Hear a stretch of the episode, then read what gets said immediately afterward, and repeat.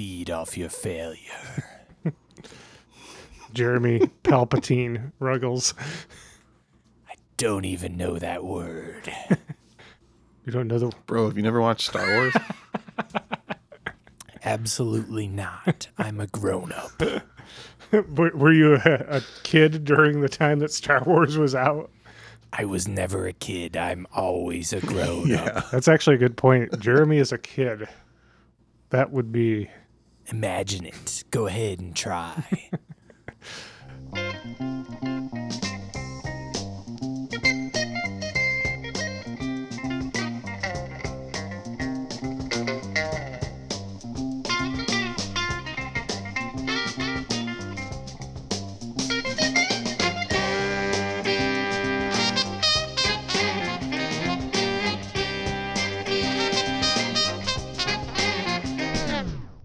Welcome to I'd Buy That for a Dollar, a podcast about inexpensive, common, and underappreciated records that are waiting to be rediscovered. I'm your host, Sean Hartman, shameless recycler of spooky sounds and consumer of spiced wafers. I'm co host Jeremy Ruggles, co illustrator and content manager of pumpkin spice latte based Angry Beaver memes. And I am co host Peter Cook, pronunciation advisor for the Moog synthesizer. The Moog? Exactly. Oh, that all points to something, right? Right, guys? It sure does point to something. That it's Halloween. It is officially the spooky season. This uh, episode is dropping on National Pumpkin Day, October 26th. You mean it is National Pumpkin Day? Correct. It's dropping today. I'm petting my pumpkin right now. Is it all warm and fuzzy? Wait, that's not what a pumpkin's supposed to be, No, but that- it is. Good grief. Oh wait, I said I wasn't going to do that. This You already blew it. I said I wasn't going to cackle and scream this year. Uh, I could have done better with it at least, but That's that's fine. the look That's on fine. the look on Jeremy's face was worth it. Sean, you picked the record. I did pick a record. Are you guys you guys ready to get spooky? Yes. hmm All right. Here we go.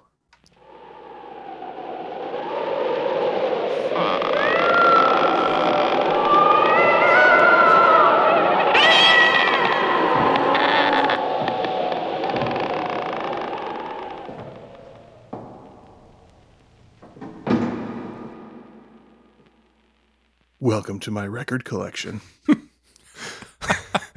Welcome to your doom. Hey, do you guys remember the early days of the podcast back when it seemed like Jeremy hated like every other record that we brought in? Yeah, are we going to do a return to form with this episode? yeah, I miss those days. So I brought in a record sure to displease our beloved co host. What would that be, Sean? This is Beaver and Krause, All Good Men. An album just like last year with a somewhat uh, tenuous relationship with Halloween culture, but it's a very surrealist album, both the content and the art, and I think that surrealism is a underappreciated element of Halloween culture. Oh. And it does have orange on the cover, right? Yeah, Well, there you go. Fine. yeah, Cool. Count it. close enough. Well, where are we going to start with uh, this loosely tied to Halloween record, Sean? Let's go ahead and listen to track two. Legend days are over, and we'll go from there.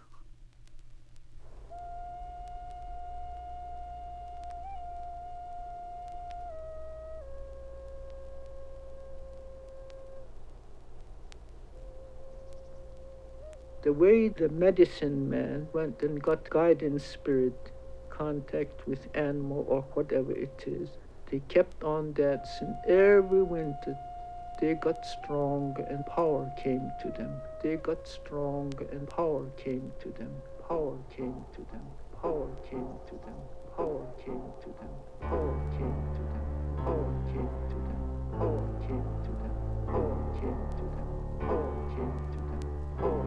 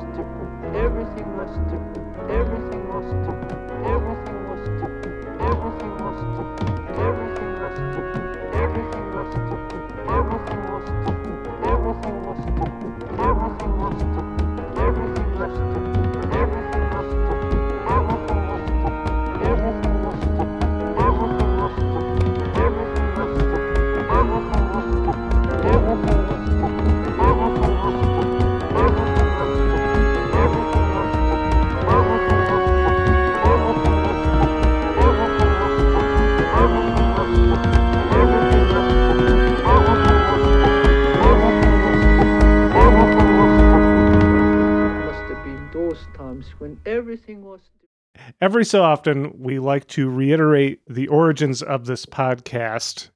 I think it's good for listeners who are picking up as we go along here. Sean and I, about seven, eight years ago, were working in a record store that had a lot of stock that wasn't moving and we weren't really familiar with. And we started just going through alphabetically through the bins and listening to selections like we would put a record on listen to maybe 30 seconds to a minute of each track on a side just to get a feel for the album and write up a kind of a description of what was on it hoping to you know well for one thing it kind of uh, enhanced our vocabulary of the stock but it also would give browsers customers an idea of what the record's like if, you know if uh, recommended if you like these artists. Check this out. And this be, was one of the records in stock at the time, Beaver and Krause. So it would have been pretty early on in our project in the B section. And I remember that song being the moment that I turned to Sean and was like, oh my, listen, check this record out. When I heard that, you know, those, those loops, what is this, 1972, Sean? yeah. Yeah. So, and, you know, looking at the information that was on the jacket and being like, oh my goodness, they're doing, you know, these sample loops and just bizarre effects. And I, uh, yeah, that, that was the moment that, uh, I never forgot this record. it was one of the first ones that was like, wow, there are some, uh, some real experimental gems buried in, uh, you know, common stock. It wasn't, I think it was probably priced at five bucks or something like that. Yeah, and I remember, you know, we would pull out records with interesting album art, like, whoa, this one looks intense. And then oftentimes you'd put it on and be like, this one does not sound intense. Yeah. But uh, this is one of those records that both has a very interesting cover and very polarizing, very interesting content within. As you said, that was kind of the earliest roots of this podcast. And I was trying to think what all records we have covered on the show so far from those early days. Jimmie Spheeris. There's the Yep, the Jimmie Spheeris record, our first episode, the Hamilton Joe Franken Reynolds Yeah. Was from that same time period, and a, a couple others that we've done, I believe. Yeah. Yeah. We found Godley and Creme through that, which we haven't covered them yet, but we did 10cc, obviously. Because that was Right. kind of the origins of you getting into 10cc as well. True. So there might be another, another one or two, but yeah, it's a good opportunity to go back and just talk about where we came up with this concept. That song was the song that I I would say got the closest to liking.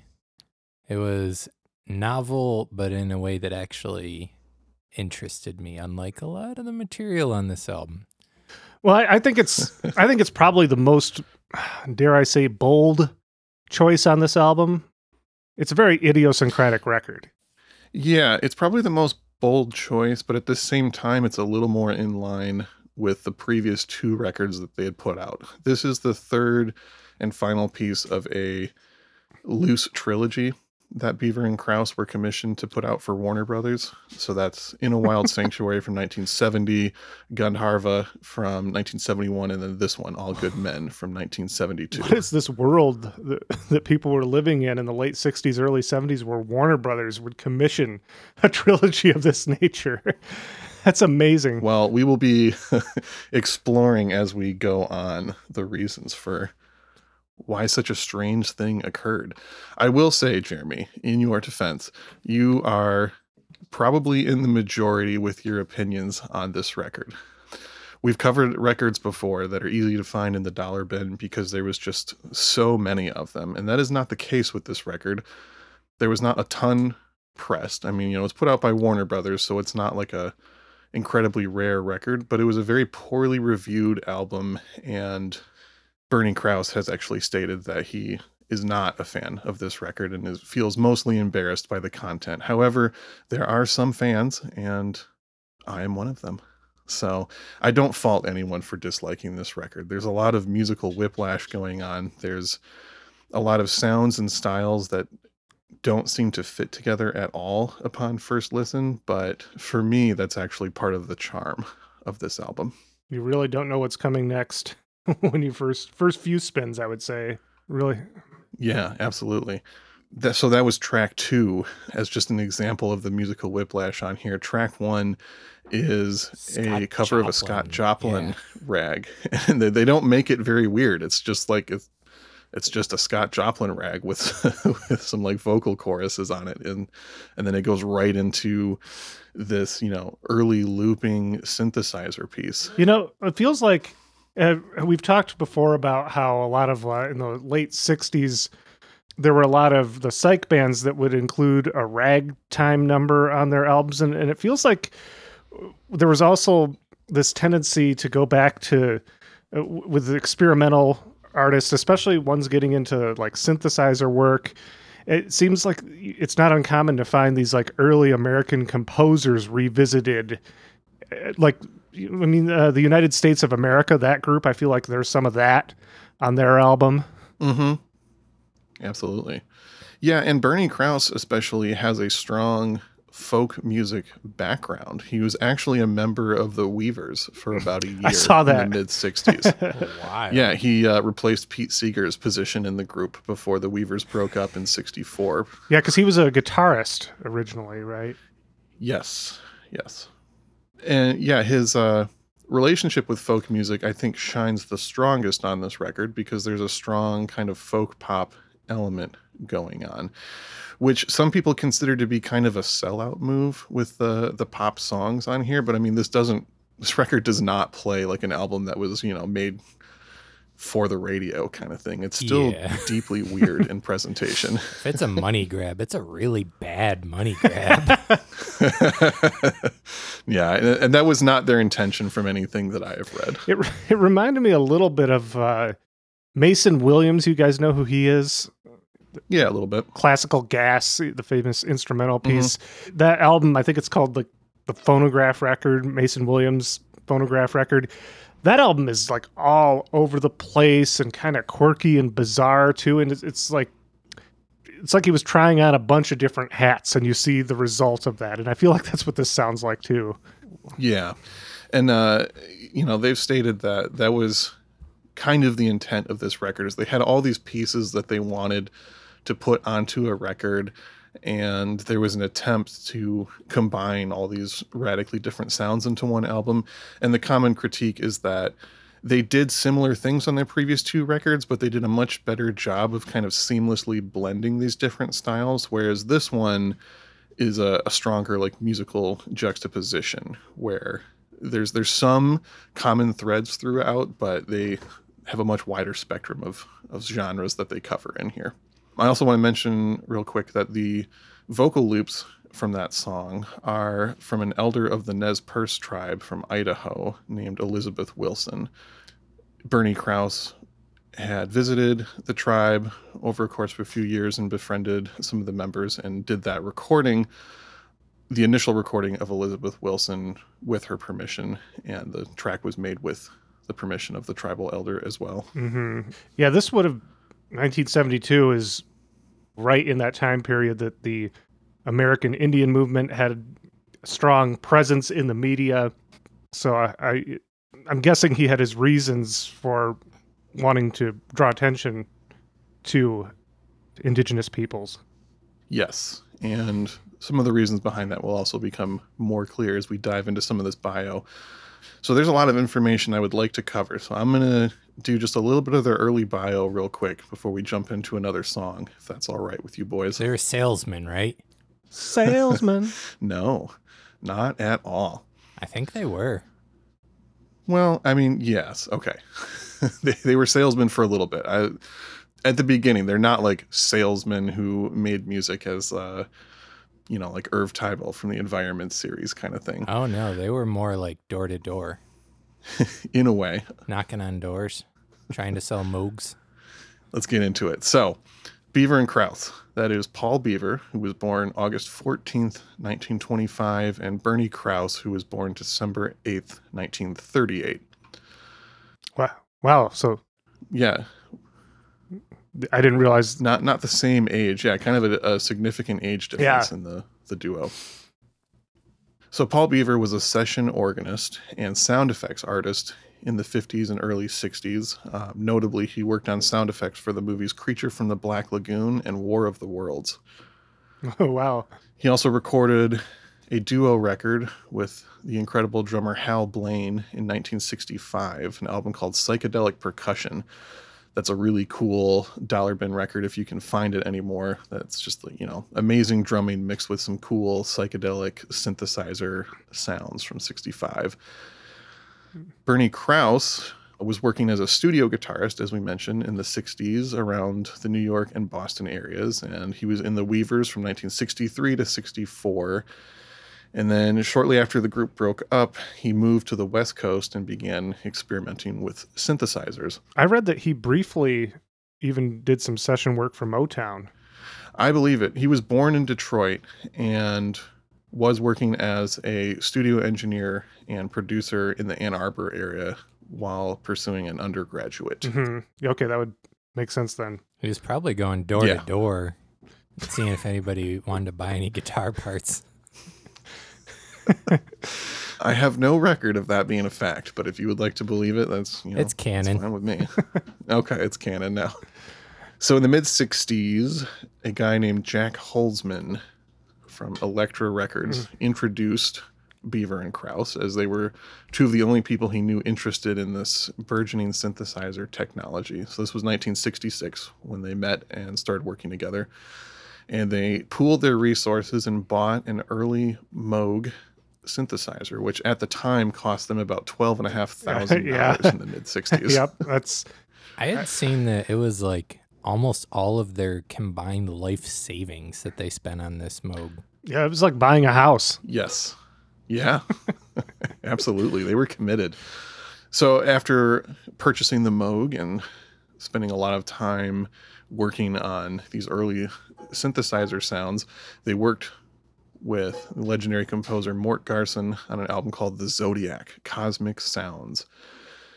And then shortly after this, they became the official West Coast sales reps for the Moog synthesizer company. And There it is. That's what Jeremy was waiting for. Told you so. Yes. They're actually a very big reason why the Moog and synthesizers in general became popular around that time period because they were the ones not quite going door to door, but using all their connections in the uh, music industry to promote this instrument. And it quickly started taking off for people. I heard they lived next door to Mickey Dolenz and went and knocked on his door. Oh, I mean, I know that they like I made that up. I'm sorry. the Monkees. I can't. oh my God. Wow.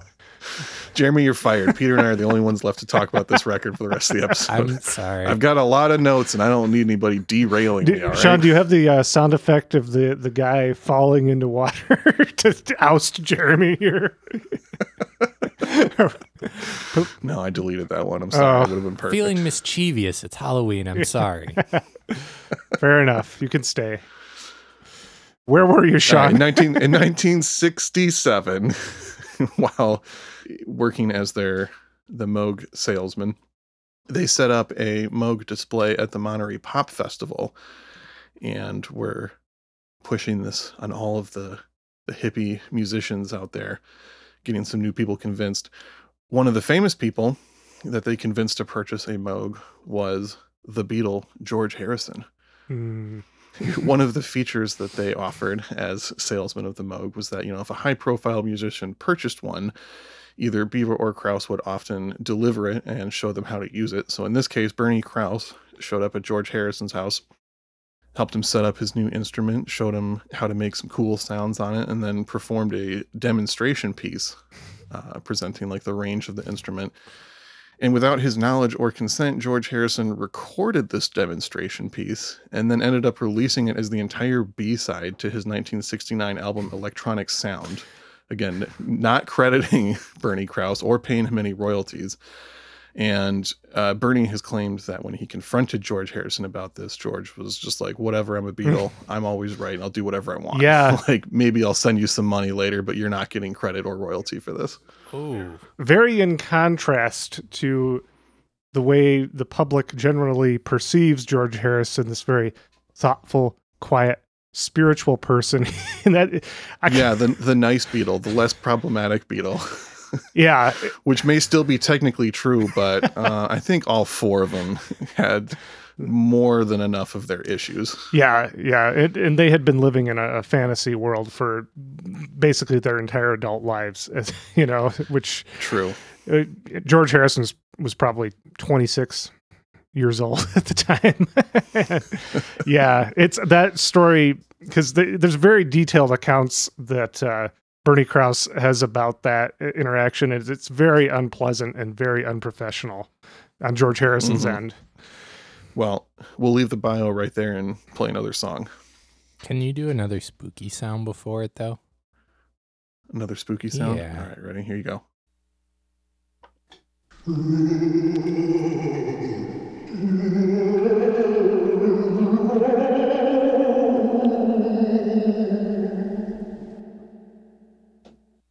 going to play side A, track one, Looking Back Now. This was written by Bernie Krause and Adrienne Anderson, who was a songwriter that notably worked with Barry Manilow, Dionne Warwick, and Melissa Manchester. The vocals are by Bernie Krause, plus the Beaver and Krause Celestial Choir. Where does all the time go? Like in a dream, I see myself. Oh, looking back now, past the days of my life, I can hardly believe that I just didn't care. Wash me down, Lord, wash me down now. It's my new time around.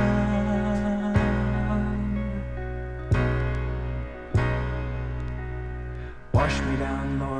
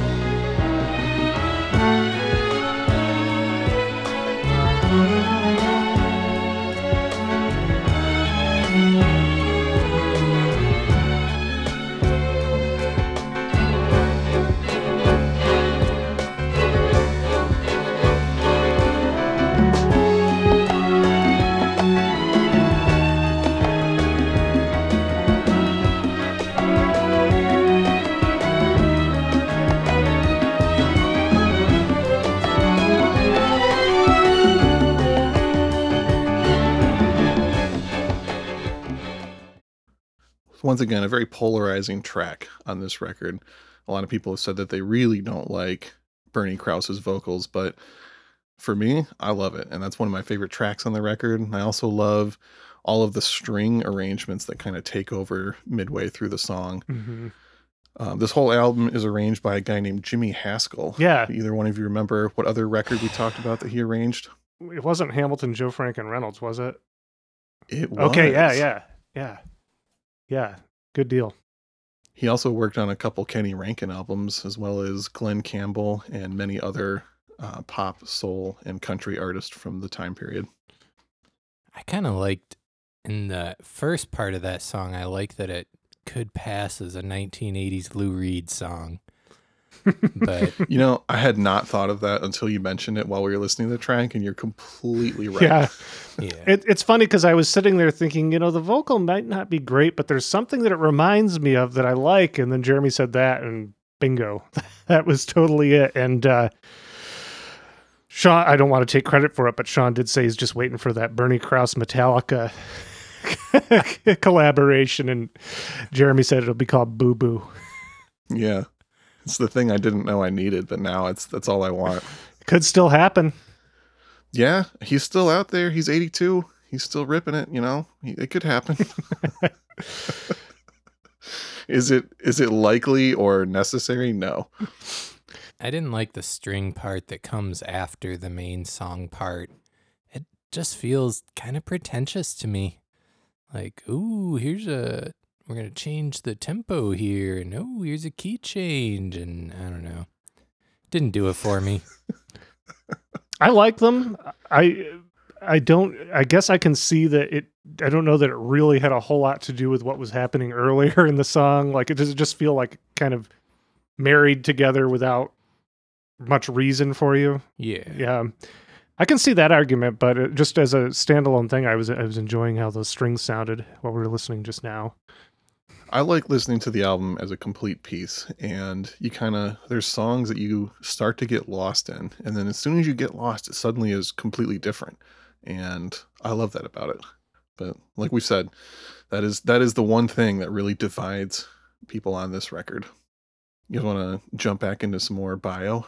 Yeah. Tell us about Mickey Dolenz. All right. So apparently, it was true that, that that he sold one to Mickey Dolenz. It just didn't go down like Jeremy said. So to further complicate and convolute things. Yeah. So we were in uh 67 and 69 with the George Harrison thing and them selling the Moog synthesizer. Another notable thing around that time in 1968, they released an influential album called The Nonesuch Guide to Electronic Music. This was a box set of a kind of demonstration record of the synthesizer and its capabilities and tonal palette. And for a lot of people, it was the first time they'd ever really heard synthesizers and was a big part of what kind of sparked the growing interest in this new instrument. So, as a result of all these things, over the next few years, Beaver and Krause became some of the most in demand session musicians, playing synthesizers and sound effects on countless music and film projects, sometimes working 80 hours a week on various projects. So, some of the musicians that they'd either inspired to purchase a synthesizer or just were playing music on includes the Monkees, as Jeremy said, they convinced Mickey Dolenz to buy one, and he was a early famous person who was very interested in the synthesizer sound. And you can hear Beaver and Krause playing on their song Star Collector from the Pisces, Aquarius, Capricorn, and Jones Limited album. hmm Some other notable tracks that you can hear these guys on in the background is The Byrds, Space Odyssey from the Notorious Byrd Brothers album. Neil Young, they're playing on the song The Old Laughing Lady from his self titled album. They're on the song Cool, Cool Water by the Beach Boys from the Sunflower album. They're on The Doors' Strange Days. Wow. And they also contributed score and sound effects to films like The Graduate, Cool Hand Luke, Rosemary's Baby, Catch 22, Invasion of the Body Snatchers, and they also worked on some television, including The Twilight Zone and Bewitched. Wow. They're uh, just interspliced into entertainment. and Yeah. These two guys are, you know, in that group of incredibly influential musicians that most people have never heard of, but you have definitely heard their work in many different areas. One quick thing about their session working with the Doors, Bernie Krause stated that the result of them doing that inspired him to vow to never touch drugs again because they were supposed to come in and do a handful of overdubs all these to all these tracks. So they got to the studio, set up, were ready to go, and then the Doors came in and wanted to record some more stuff before the studio musicians added to it. And he said he just sat there all night watching them get like more and more fucked up and less able to play their instruments. And it was like not till like the early hours of the next morning when they were able to actually start performing. He said it was just so frustrating and so sad to watch these great players just deteriorate in front of him over the course of the night that he decided he never wanted to be a part of that. Yeah, and that's them with a guest in the studio. like, yeah. wow. So that takes us to the late 60s, early 70s, and due to the rise of their influence and popularity, they were signed initially to the Warner Brothers subsidiary Seven Arts, and they released an album called Ragnarok in 1969. And then they were signed officially to the actual Warner Brothers label and released the the trio of albums In a Wild Sanctuary, Gandharva, and All Good Men. There's a few notable things about the other two records in that trilogy as well. There's a song called Walking Green Algae Blues from the In a Wild Sanctuary record. And that is the earliest or one of the earliest musical pieces to feature a long segment of animal sounds as components of the orchestration. The concept required them to gather their own recordings of wildlife because at that point there wasn't a lot of available, you know, sound effects and recordings that they could get their hands on. So Paul Beaver was unwilling to get down and dirty and go out into nature and explore for these samples. So Bernie Krause took that on. And in 1968, he ventured out into the woods to collect audio samples, which in turn sparked a lifelong passion for recording natural soundscapes that we will talk about a little bit more later on. Another interesting song from the record In a Wild Sanctuary, there's a track on there called Spaced, which features a synthesizer note that expands into a giant glissando and then resolves on a major chord at the end. And this whole concept was basically ripped off, copied note for note, and condensed and then reused as the famous THX sound logo that you hear before just about every movie in theaters. Oh, far out. That was used Yeah. in the movie When a Stranger Calls as well, Mm-hmm. Mm-hmm. nin- 1978. Wow, I didn't know that Beaver and Krause originated that. Yeah, the secret influencers, I'm telling you. We're now getting into the early to mid 70s. After this record, All Good Men, came out in 72, they were working on a few new projects when, unfortunately, Paul Beaver collapsed on stage at a performance in LA in January of 1975 and then died the following day of a cerebral aneurysm. Mm. Yeah.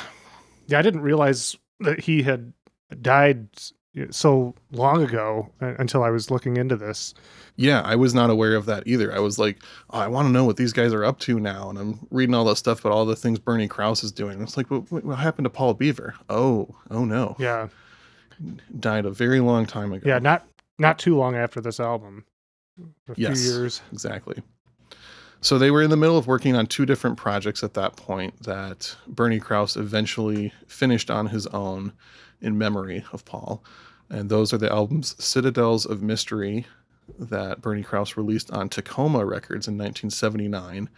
And then they had both been working on an updated version of the Nonesuch Guide to Electronic Music called the New Nonesuch Guide to Electronic Music. And that was finally released in 1981. Takoma, is that John Fahey's label? Yeah. That is John Fahey's label, which is another thing I wanted to mention. If you dive into some of this fringe folk music, especially American primitive, you'll find that there's actually a pretty strong connection between ambient, experimental, and soundscapes along with folk music. So there's there's an interesting precedent for this kind of stuff. Can we back up the train a little bit? Did you Back it up. you hinted that you were going to explain why Warner Brothers footed the bill for this trilogy. Well, I mean, I think there's two reasons for that. One, bigger record labels were a lot more willing to experiment on weird projects around this time. You know, there's plenty of other examples of highly non-commercial music still getting on a major label just because you know, weird stuff was making money. So they just kind of didn't know what was going to hit and just kind of throwing everything at the wall sometimes. And then also, you know, even though they were not superstar musicians, they were the kind of guys that everyone in the music industry knew about them. Especially, you know, at this time in the late 60s, if you wanted synthesizer sounds on your record, you called Beaver and Krause to do it almost exclusively. So they, they were famous within certain niche circles. It was either them or Tonto's expanding headband that you Yes. called. exactly. Does that answer your question? Yes, you are free to return to your timeline. Only if you give me another spooky sound right now, though.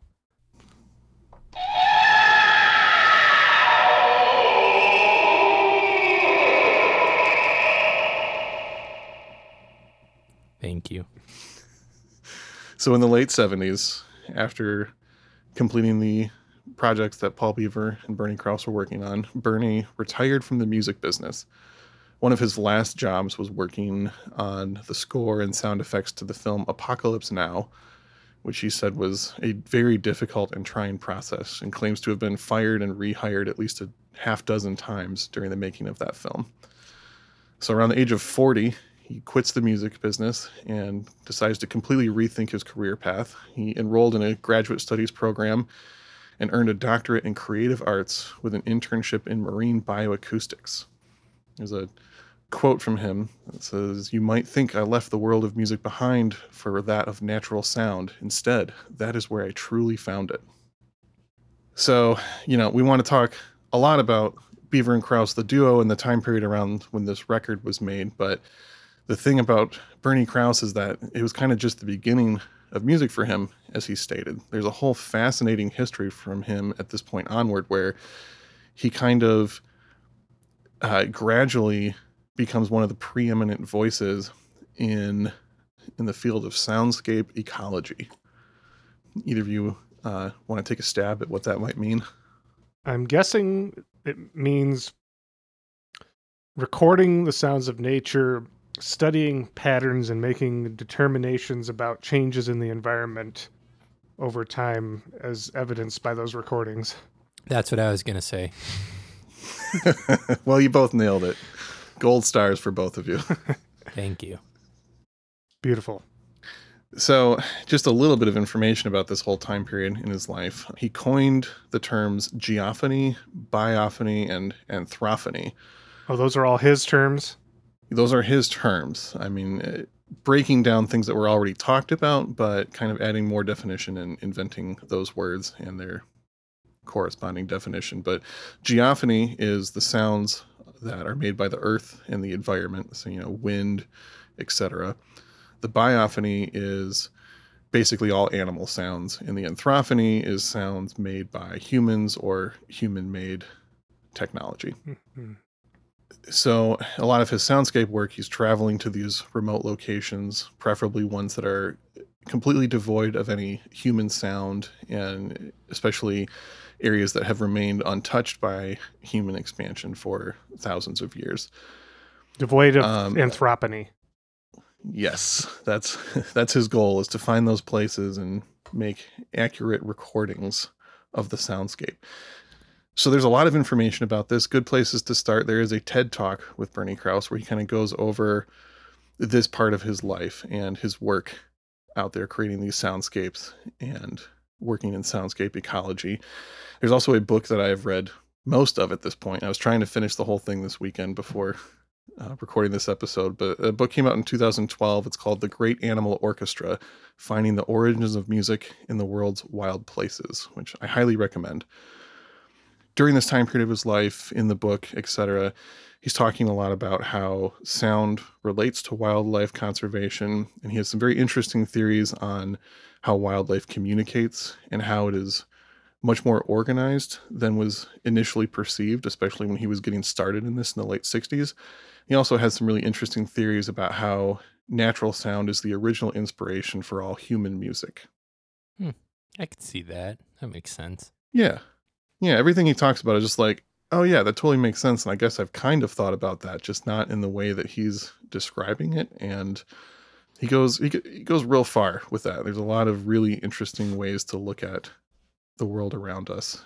He's also done some studies where he's taken audio recordings in forests before there was selective logging procedures. You know, the idea being that if you just cut out a few trees here and there, it completely doesn't interrupt the wildlife. And he's proven that even though some of these areas visually don't look a whole lot different when you compare the audio recordings before and after, it's amazing how much wild sound is completely missing after the areas have been disturbed. Yeah, I, I got the impression that his argument is that uh, sound can sometimes uh, we don't necessarily think of sound as something we trust as much as uh, visual aspects, and he's trying, you know, making the argument that sound can prove a lot of things that we can't see. Sure. And especially with natural sound and, you know, animal noises, there was not a lot of thought put into that, especially when he was getting started. And uh, the field of soundscape ecology, when he was getting into it, basically the only use for it was finding and isolating sounds of specific animals to kind of collect and preserve these different voices. And he was one of the first people to focus more on the big picture soundscape and understanding these natural areas by listening to all of the animals within it. And he was one of the first people to notice that all the different species of animals were occupying their own specific frequency ranges so that you could have this seemingly chaotic natural sound when all of it is actually more rhythmic and more structured than you might actually think and more so than a lot of his colleagues at the time were thinking so he's been highly influential in these scientific fields over the past several decades I actually had Bernie Krause come in and record my introduction for our rewind uh, of the uh, bread episode where I was in the woods. I was like, Yeah, Peter's scared of the woods. He didn't want to go in there. yeah, I needed a field guide. speaking of being you know secret influencers and you know you've probably heard songs that beaver and or krause played on without realizing it you've probably if you've ever been to a natural history museum you've probably heard some bernie krause recordings Mm. for the soundscapes that are used in the different displays Or does he also record the sounds you hear in the in the the grocery store in the produce section? it's possible they're everywhere man Very influential. all right let's dive into another song Yeah. What are we? So what are we doing next? We're gonna we're gonna play the first track on the B side. This is a cover of Johann Sebastian Bach's Prelude.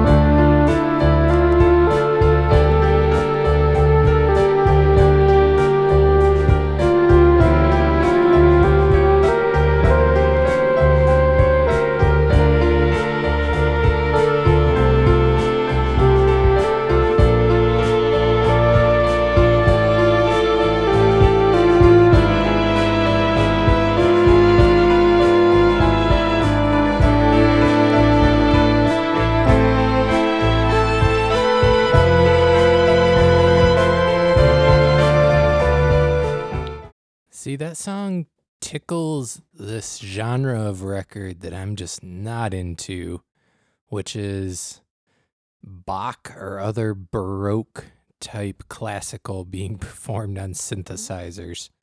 S- Switched on Bach. Yeah. Yeah, there's like a whole range of those records out there that I don't get. they're right over my head as to why people enjoy them, but somebody enjoys them. Yeah, that's the the oddities section of dollar bin collecting.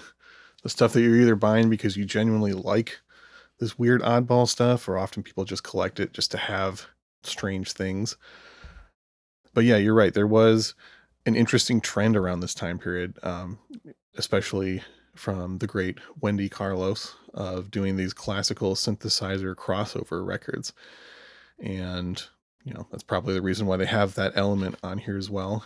Also has some nods to the Synergy project that we covered early on in season one Definitely. and continues to just show the wide range of influences that are present on this record.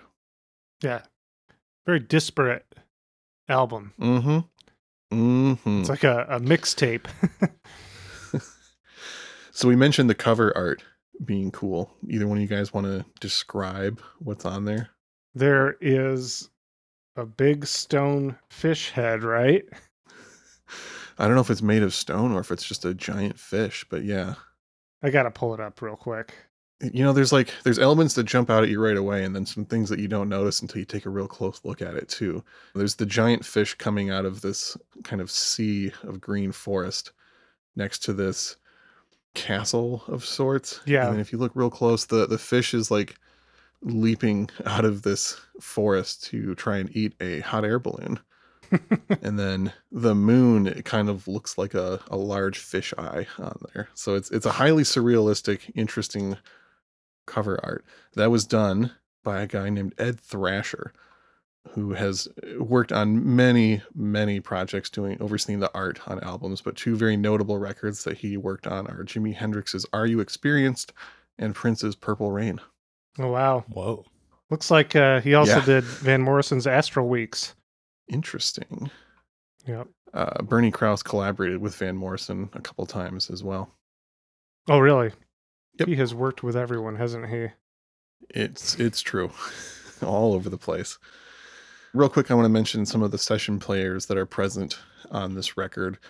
It's a lot of jazz and rock based session players from the West Coast. Some of these guys are Wrecking Crew members.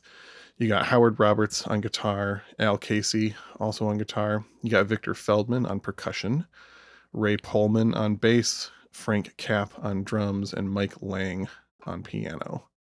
As I mentioned, there's also Adrienne Anderson, co wrote a couple of the songs on here and does some lead and backing vocals, which is interesting because she was primarily a songwriter. There's only like four records where you can hear her singing on it. And we're going to hear some of her vocals in a little bit on the final track. hmm Yeah. But I I like her vocals. I do too. I, I like the folk pop songs on here. And I also wanted to mention that especially the songs where Bernie Krause is singing for some reason remind me a lot of the soundtrack to the more recent Halloween themed cartoon Over the Garden Wall, which is a favorite here at the Hartman House and we rewatch it every year. But that one has a lot of surrealist vibes and these kind of like Tin Pan Alley style songs at times and this kind of like weird surrealist folk pop influence and I feel like this album matches that vibe in a interesting and unexpected way. Very cool. Very very cool. So you guys want to hear about this uh playlist that I made to accompany the episode? There better not be any 10cc on it. There actually is no 10cc because I tried to focus mostly on songs that were mentioned on the podcast and stuff that they were associated with. Are the monkees So there's a track from yes, Oh, thank God. Okay, go ahead. Yeah. Mickey Dolenz is on the playlist right after having his door beat down by Bernie and Krause and forced at gunpoint to buy a Moog synthesizer. That's how I remember it too. yeah, exactly. So you got a track from the Cosmic Sounds album by the Zodiac. There's a track from Hal Blaine's Psychedelic Percussion. Neil Young song that we mentioned, The Old Laughing Lady. the old laughing lady. There's some Beaver and Krause material from In a Wild Sanctuary. The song Spaced from the THX sound logo that we talked about. Walking Green Algae Blues with the soundscape mixed in. Mystic Moods Orchestra, who Paul Beaver played with on a couple of different records. I've said before, it's one of my favorite uh, dollar bin cheese thrift store groups to collect. There's some Quincy Jones on here.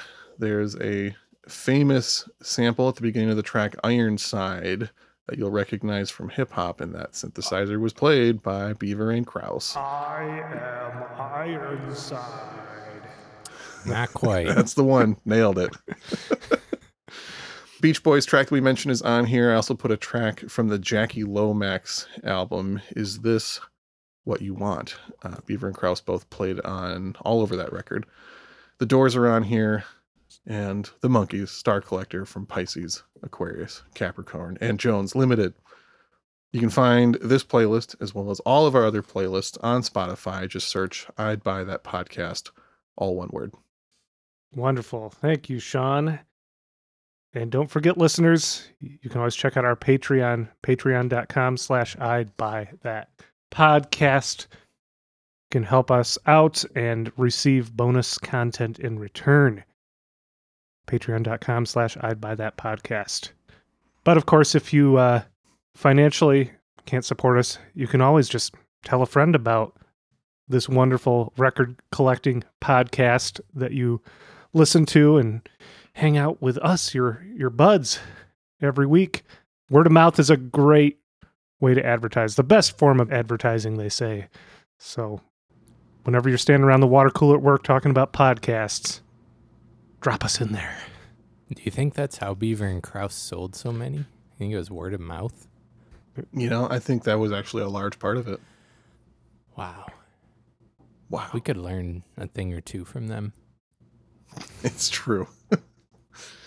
And hit us up. Tell us what you think about this record. I'm curious. Are you on Team Sean or Team Jeremy with this one? Ooh, pitting us against each other. I like that. That's right. Bitter rivals. And I'm just going to referee. I'm I don't have a horse in this race. Yeah. It's a battle of the brothers. Well, that's all my notes. That's about all I've got to say Do you have any more for more? this Do you have any more spooky sound effects? well, I mean, I guess it's time for us to exit the haunted house and venture back out into the world. This was a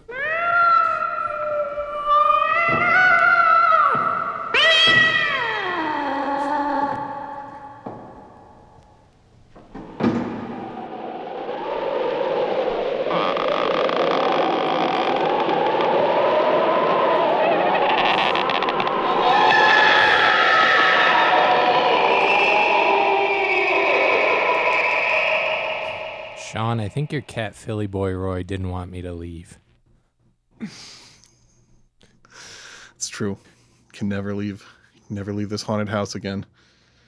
this is a truly haunted record that you brought us, Sean. I think so. Truly, You know, truly legendary, truly. truly haunted.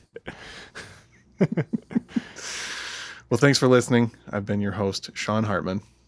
I've been your host, Jeremy Ruggles.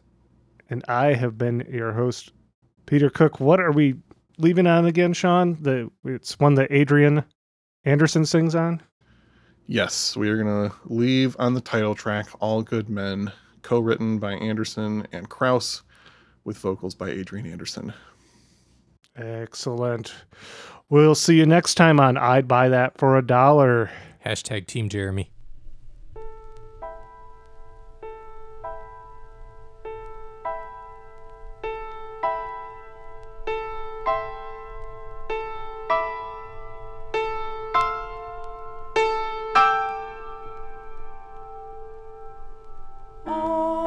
Good